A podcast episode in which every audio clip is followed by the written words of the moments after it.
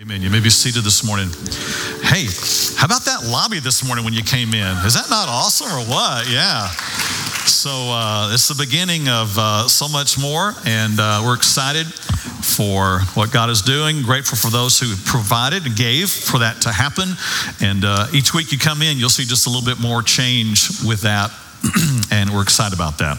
So uh, here we are in February, and March is right around the corner. And so I want to tell you about our March series that's coming up because this year, Resurrection Sunday happens on the last Sunday of March, a little bit earlier than normal. So reach into the seat back there in front of you and look for this card and pull it out because here is what March will be all about. Our series is called This Is Our Banner. Here in this series, we're going to talk about what we hold up as our banner as Vertical Church. And we are simply holding up what God's Word holds up and what Jesus holds up. So if you flip to the back, you'll see each week. The first week, we're going to talk about the fact that we hold up the banner that there is hope in Jesus Christ. I don't care where you are, what you've done, what you're in right now, there is hope for you in Jesus Christ. We're going to pray for our region that people would be drawn because we are keeping the promise to lift him up. Amen.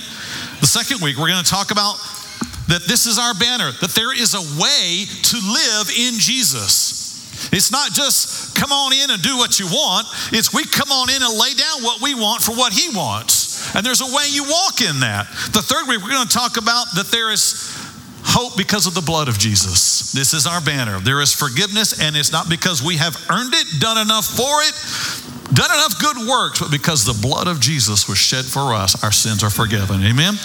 The fourth week, we're going to talk about this is also our banner that Jesus is coming again. And you better get ready because he will show up again at a time you and I may not know. The Bible says it's even at a time that Jesus himself doesn't know, but the Father knows in heaven. Amen. And then the last week, we will lift up the banner that there is victory in Jesus. And I'll tell you next week about what is going to happen on that Resurrection Sunday. It is going to blow your mind. I cannot wait to tell you and describe to you what that day will be like here at Vertical Church. So, take one of these. These are not meant to stay in your chair, they're meant for you to take with you. You can put on your refrigerator, or better yet, take it and give it to a neighbor, a family member. This will be a series to not miss. I promise you, you'll not want to miss Resurrection Sunday here, March 31st. All right, we're continuing our series today. Will you trust me with it? And it sounds like God is working our students this weekend. I'm so grateful for you guys and the leaders and all that God is doing in you. I'm confident He has a purpose for your life. He's calling you, just like He's calling all of us, to trust Him with it, with what lies ahead for us. And here's the deal God is the potter, and we are the clay. And the clay doesn't get to tell the potter what to do. We do what he says, and we put ourselves on the table to be shaped as he wants to shape us. He's the creator, and we are the creation. And so, in that, he's created us in the position to trust him. I, I lean on him. If I'm the clay, I'm just putting myself in his hands for him to do what he wants, right? And it's been that way from the beginning. Did you know that when God placed Adam and Eve in the garden, even before they sinned, it had to be a relationship of trust? It really was. Uh, Riley, our oldest grandchild, asked Heather this week Was the garden that God created, was it a safe place? And Heather said, Yes. And she said, Well, why was there a snake there then?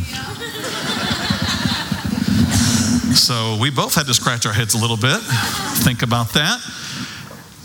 And here's the deal it was a safe place as long as they would trust God. Because in that garden was a snake, a serpent. In that garden was the tree of the knowledge of good and evil that was even more dangerous. In fact, the warning is don't stay away from the serpent. The warning is don't eat of the tree of the knowledge of good and evil.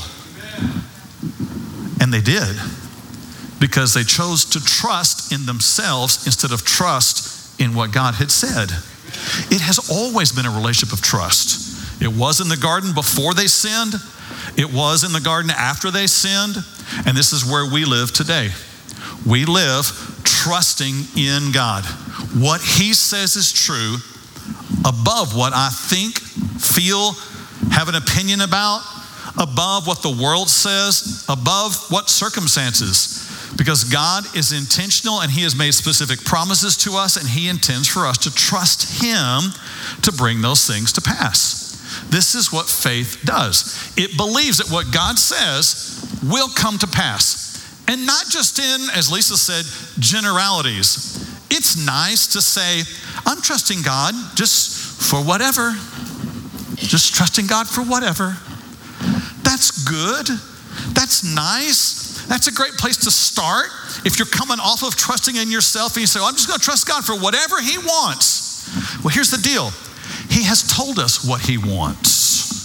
And so now, the next step of faith, more mature faith says, God, I hear your promise. I hear what you say. I believe you will bring it to pass, and I will trust you for it. That's a little different. Here's what the book of Hebrews says in chapter 11, verse 1 about trust and faith. Faith is the substance of, watch this, things hoped for. Very specific things hoped for, and the evidence of things not seen. Some specific things that God has said He would bring to pass. Not just Faith is the substance of whatever. Whatever. No, faith is the substance of a thing out there that God promises, of a thing out there that God wants to do, of a thing that He is moving toward, of a thing He wants you to follow Him to, of a thing, things hoped for. And you believe it, you hold to it against all odds, and you trust Him for it. This is what real trust is. Trust is a whole lot more than just whatever. It is believing that there is a very specific outcome out there. There's something very specific that he's promised. Now, you all know what I'm talking about because if you are saved today, you were saved because of a very specific promise given to you.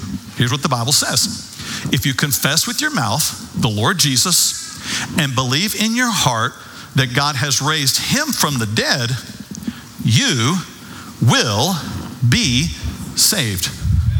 You will have a very specific thing happen to you. You will have a new heart given to you. You will be secure for eternity.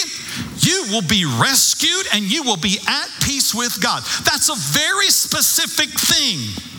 And so, someone who says, Well, I don't know about all that stuff about Jesus and the Bible, I'm just trusting God to all work it out. Well, here's the deal I'm sorry, I'm sad to say it, but if that's all you got for your faith, you are not saved.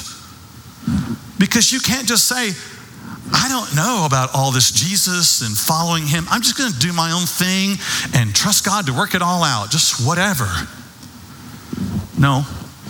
If you believe in your heart that the Lord Jesus lived and died and God raised it from the dead, and you confess that with your mouth in your life, then you will be saved. There's a very specific outcome. And faith always has a specific outcome. Proverbs 3 5 and 6. Trust in the Lord with all your heart and lean not on your own understanding. In all your ways, acknowledge him. Here it comes. And he will make your path straight. He will reveal the way. It's a very specific thing. You say, well, I don't know about all that stuff. I'm just, I'm just trusting God for whatever. Well, if, if all you got is whatever, then you're going to have a difficult time knowing what his path is because he has told us how to experience that. And he calls us to believe that it is very specific what He gives, what He provides. Every promise has a specific end. It's not just whatever faith, it's promise based and very specific. And God invites us to that kind of trust. Because you see, God is not just in heaven today saying, whatever, whatever happens, happens, just whatever. No, God is intentional. He is at work. He is moving. He is building his kingdom. He is building his church. He is redeeming lives. He is giving promises, and he is changing those people who believe his promises into the very nature of his son. They're becoming more like Jesus. And for all that to happen in your life, you have to trust him and move forward in that direction. You move forward. You don't just say, whatever.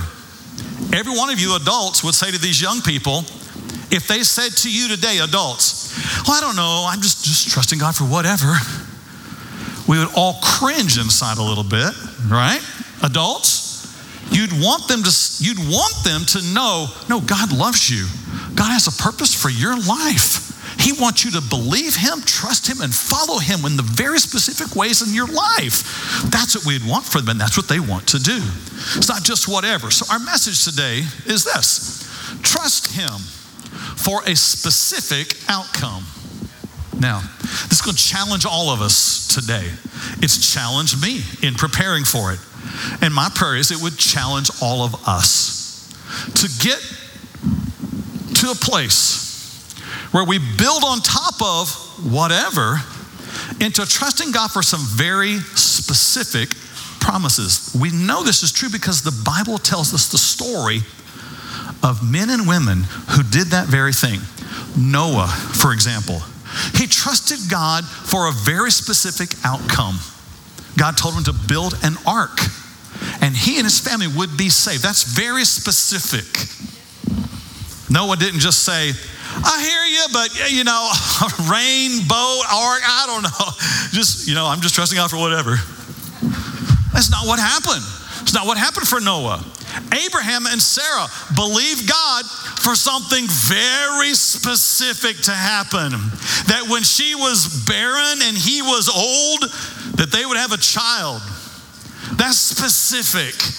They didn't just say, whatever.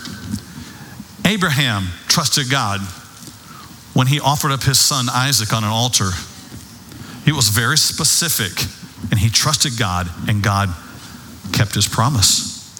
Moses stood on the edge of the Red Sea with his nation and Pharaoh pursuing him. And he trusted God for a very specific outcome that there would be a way through this sea, the Red Sea. And God answered because he believed God for a very specific promise. Joshua entered into the promised land, and what stood in the way was a city, Jericho. And he trusted God because God told him what to do. He trusted God that the walls of Jericho would fall. That's very specific. And Joseph in the Old Testament had a dream. God spoke to him and told him that he would become a leader, a national leader, and his family would recognize it one day. That's very specific. And they all trusted God, and as a result, God blessed them because they held to a very specific promise, and those promises always require trust. So let's do some board work this morning. So it always starts with a promise that God gives. Let me just be clear up front. I am not talking this morning about you dreaming up something that you would like to have and then asking God to make it come to pass. We're not twisting God's arm. We're not doing what we want. We're not asking Him to do what we want. We're asking for a promise, and then we will adjust our lives to His promise. All right? So we'll be clear about all of that this morning. And then comes the reality. Now, the thing about promises is that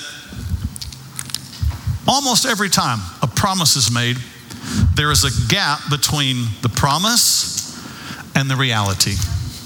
Right? This is where all of us are today. God has spoken to you, God has worked in you, and you are believing Him because He's given you some promises, but they have not come to pass yet. They are still in process. And here in the middle, it requires full trust. This is the part right here in the middle where you have to lean into Him and not into your own understanding. This is the part where you have to trust He's going to bring it to pass, even when it looks like it's not.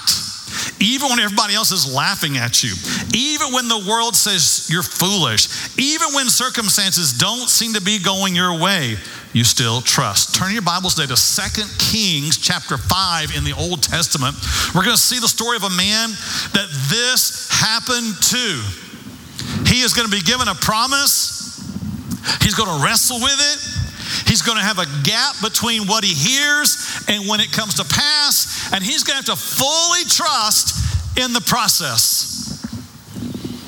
The Bible tells us about a man in 2 Kings chapter 5. It says this Naaman, commander of the army of the king of Syria, was a great and honorable man in the eyes of his master because by him the Lord had given victory to Syria. So here's a guy who's got some power, some prestige, he's got a track record of some victory. God has even worked in his life, even though he's not really a believer at this point. It's interesting that God had worked in his life, even though he wasn't a believer, because God is at work in everybody's life, even when they still haven't believed yet, bringing them to that place where they will trust him and believe him. So here's a man. He's got, he seems to have it all together. He's a military commander, recognized, honorable. He's got some victories under his belt. But the Bible says in verse 1 he was also a mighty man of valor, but a leper. Not a leopard. He wasn't a furry. Hello. He was a man with a problem. He had leprosy.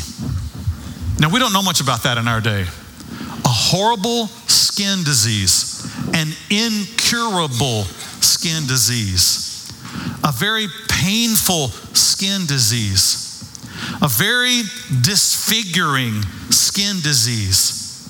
And if you got leprosy, you were often pulled away from all your family and friends, and you had to go live with other lepers.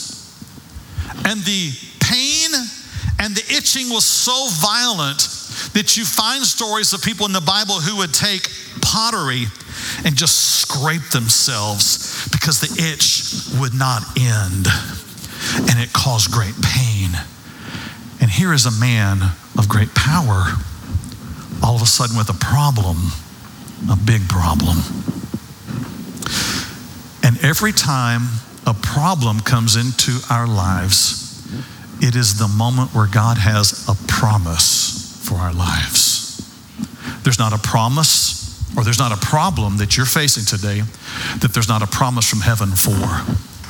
You can know if there's a problem, there's a promise because God wants to show himself strong right there. You're not alone. You're not without help. You're not without strength. If you got a problem, there's a promise. And this is what we're about to see. For Naaman, he's going to have his will you trust me with it moment. It says, and the Syrians had gone out on raids and had brought back captive a young girl from the land of Israel. So they go out and they raid the land of Israel, God's people and they come back and they take a young girl and he brings her back to be a servant to his wife. So he brings a young girl into the situation, and she is about to become the voice of hope for him. God is about to speak through her. A man who's not really pursuing God is about to have someone who knows God speak truth from God to him. You can run, you can hide, you can try to get as far away from God as you want, but God will be faithful to send just the right person into your path for that need that you've got in your life. In the very moment you've got a problem. It says, Then she said to her mistress, If only my master were with the prophet who is in Samaria, for he would heal him of his leprosy. You just didn't hear people talk about heal him of leprosy. It was a end of life diagnosis. It was a diagnosis of great pain and trouble coming. And so here she says, No, there's someone. And if he could just get to him, could be healed. He could actually be free. The Bible tells us in verses four through eight I'm not going to read every, every verse in this story. There's so many stories within a story, and this was a great one right here inside the story. I'll tell it real quick. So Naaman gets ready, he goes and tells his leader, and the leader says, Great, I'll send you to the king. I'll send you to the government instead of to the prophet. I'll send you to the government instead of to God. I'll send you to the government man instead of the man of God. I don't know about all that man of God stuff, but I'll send you to the man of governments. And when you trust in the government and not in God, you'll find yourselves not with any answers. Hello? So, micro story within the story Naaman goes, and the guy says, What are you talking about? Get out of here. Government can't help you, but God can. So here's where we pick up the verse story, the story in verse 9. It says, Then Naaman went with his horses and chariot, and he stood at the door of Elisha's house. Ah, now we get to the man of God. I run out of doing it my own way. Now I'm going to go see the man of God. And he goes and stands at Elisha's door. He is ready to get some answers. It said, and Elisha sent a messenger in verse 10 to him, saying, Go and wash in the Jordan seven times, and your flesh will be restored to you, and you shall be clean. Now you got to know, this is Naaman. This is a recognized man. And if someone of great notoriety shows up at your door, you go to the door, you answer it. You make a fanfare about it. He's there with his horses and his men, and it's a big deal.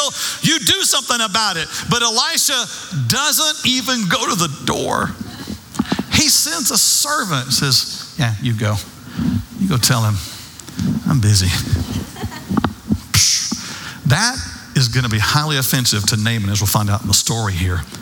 And then he tells him, Here's what you should do. The servant is telling Naaman, what you should do is go down to the Jordan River and plunge down into it seven times.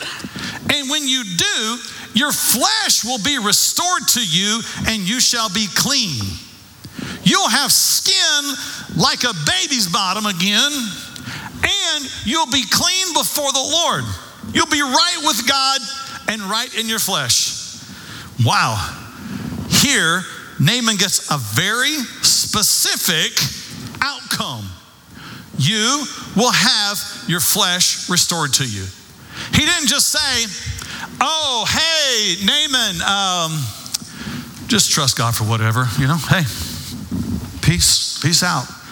No, he said, Here's the deal go to the river, dip seven times, and here's a very specific outcome you will be healed.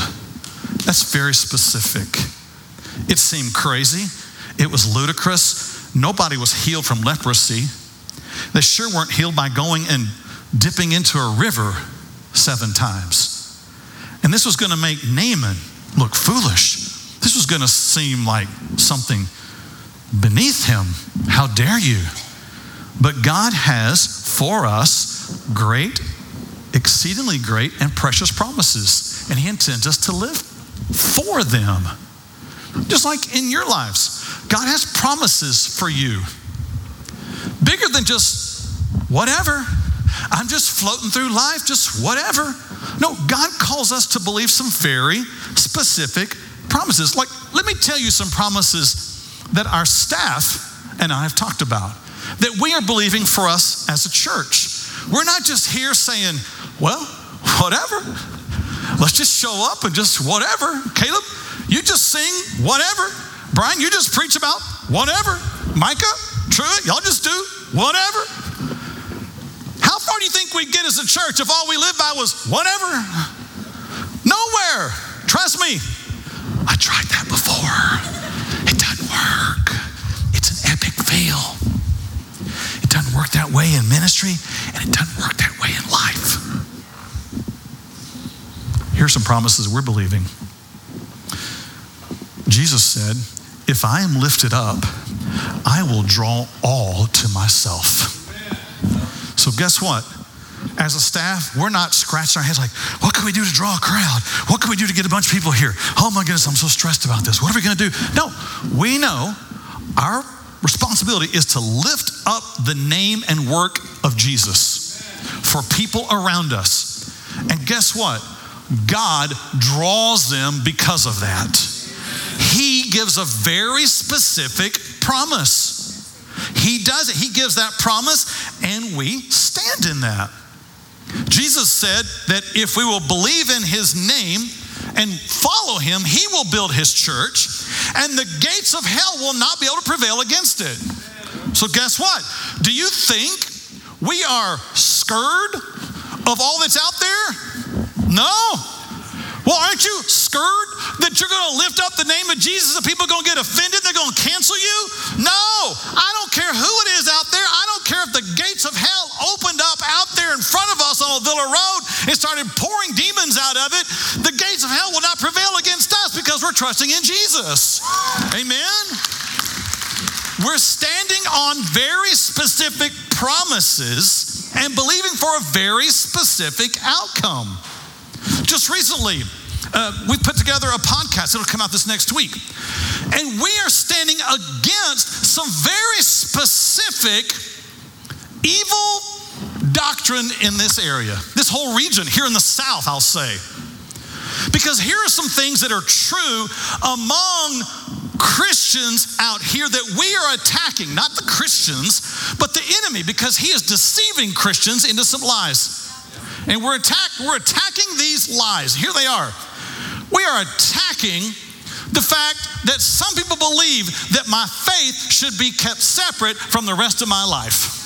That's an evil lie from the enemy. We're going after that. We'll attack that with the very specific promises of Scripture. Another lie that's in our region is that what we should come to in church is just something very respectable and religious. No, we're not doing that. We want to set captives free from that. We're not here to play pious Patty in church. We're not here to play respectable Ralph in church. We're here to be believers who are set free in Jesus Christ to do what He has called us to do. Amen? We're going after that. We are also going after false spirituality that says, oh, I know some Bible verses, therefore I have great faith. I know some information about the Bible, therefore I have great faith. I listen to sermons and Bible podcasts, therefore I have great faith. I listen to worship music, therefore I have great faith. Mm-mm. You know what faith is? Is when you trust God and you live out that truth that He's calling you to. We're going after all of these based on the promises of a very specific outcome out there. We're not just here playing whatever. We're here at the hand and direction of God. And this is how we are all should be living as followers of Jesus Christ. Amen? For me this year, when January opened up, I sought the Lord. So I said, God, I want to I want to know what you have for me. I don't want to just dream up something and then ask you to bless it. But I want to know what you have for me. And it was very clear as I started reading through scripture. For, I'm talking about for me personally. Separate me as pastor and all the roles, responsibilities I have, just for me personally. It was very clear that God was saying to me from His Word, I want you to so know my love for you that you will become more than a conqueror in Jesus Christ. I think, well, God, I, I kind of feel like more or less a conqueror, maybe sometimes less than a conqueror right now. Well, I have a very specific outcome out here more than a conqueror. Am I there yet? No. Am I trusting God for it? Yes. Are you with me? You see how this works? A very specific outcome that we move toward. And this was what was true for Naaman move toward the promised outcome. Now you get into verses 11 through 15, you find again that Naaman gets mad about this whole deal. Like, I don't want to go down the Jordan River. I want to go to some other rivers that are nicer, that are more populated and more, you know, prestigious. And God says, nope, Jordan River. That happens in verse 11 through 13. And the people who know Naaman and love him said, dude, why won't you do this? If God had asked you to do some big thing, would you do it? Yes. Well, this is not that big a deal. Go dip in the river seven times. The Bible says, so he went down and he dipped.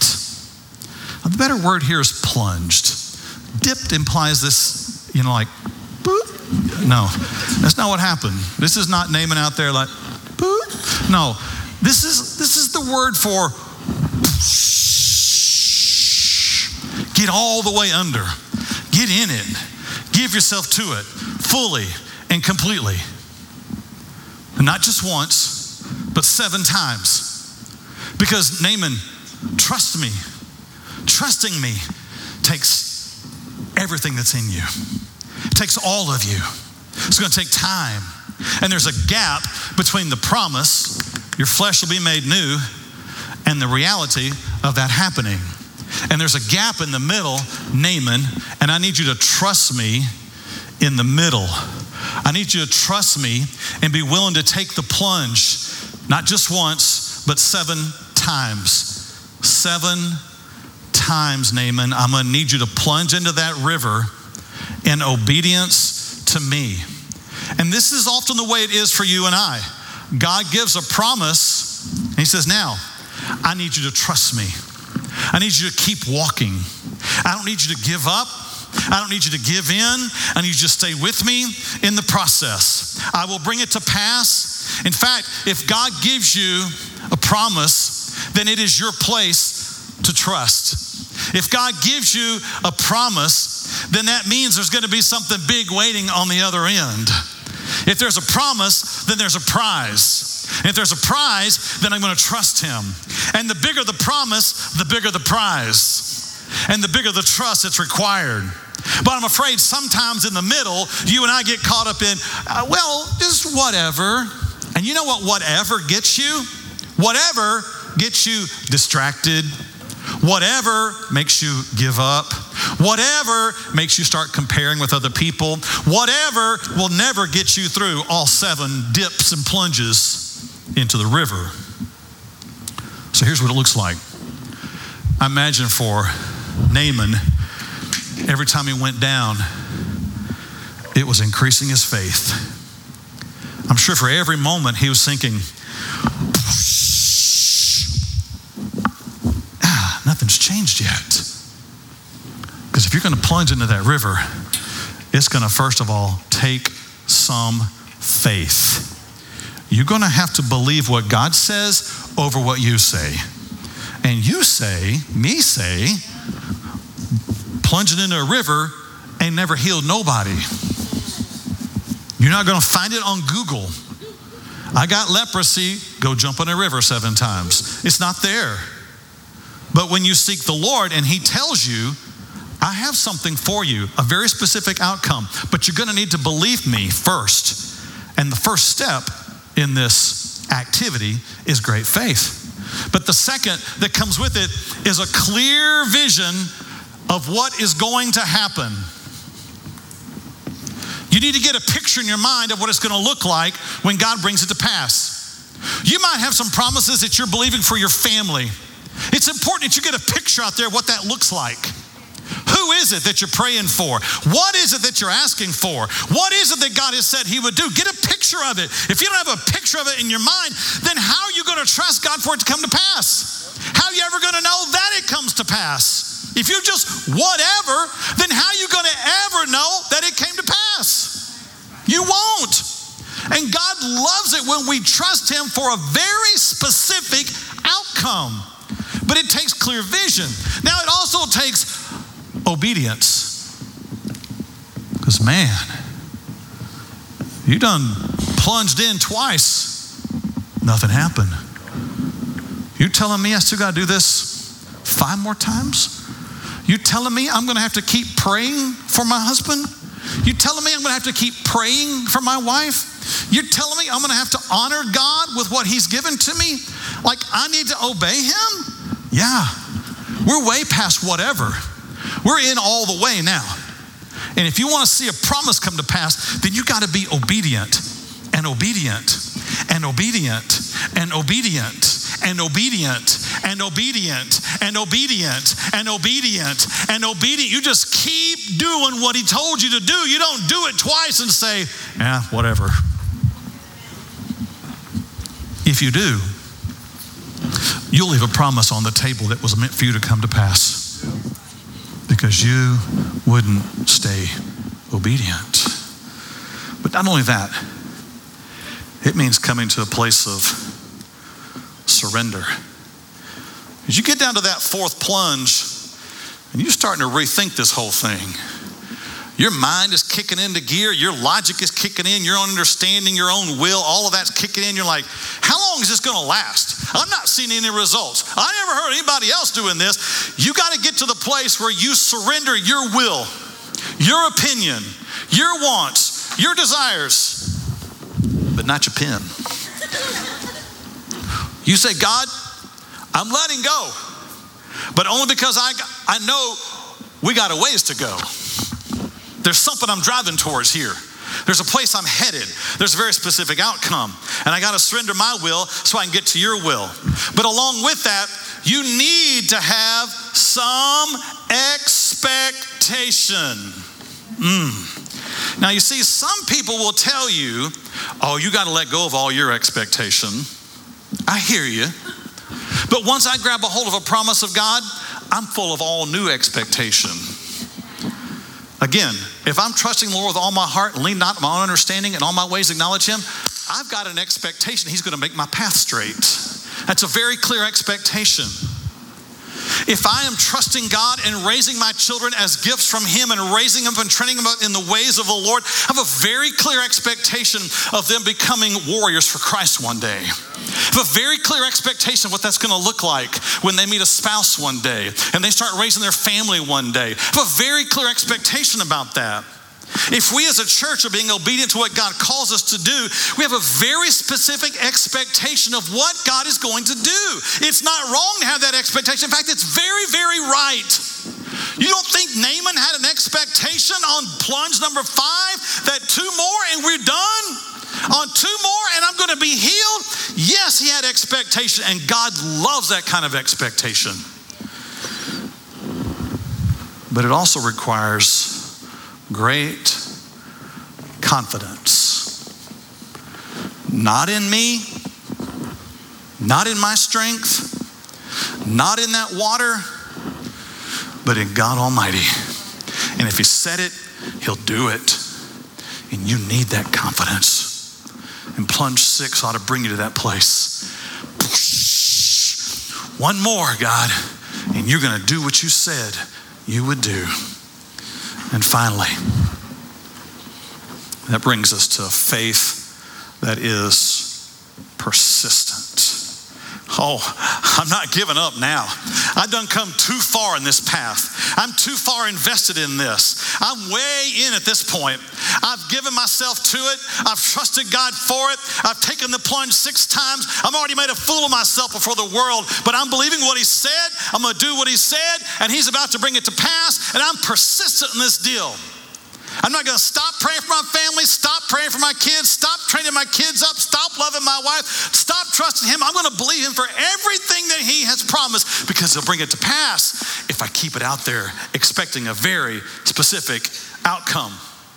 Now, Naaman did, and here's what happened his flesh was restored like the flesh of a little child, and he was clean seven plunges, and it really happened.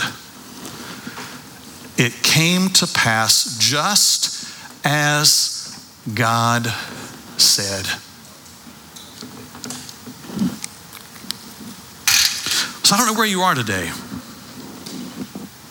My guess is, it's really not even a guess. The reality is, you are somewhere between here and here. There's something that you're trusting God for. There's some promise you believed. I hope so. Maybe it is direction for your life. Maybe it's restoration of a relationship. Maybe it's healing for your heart.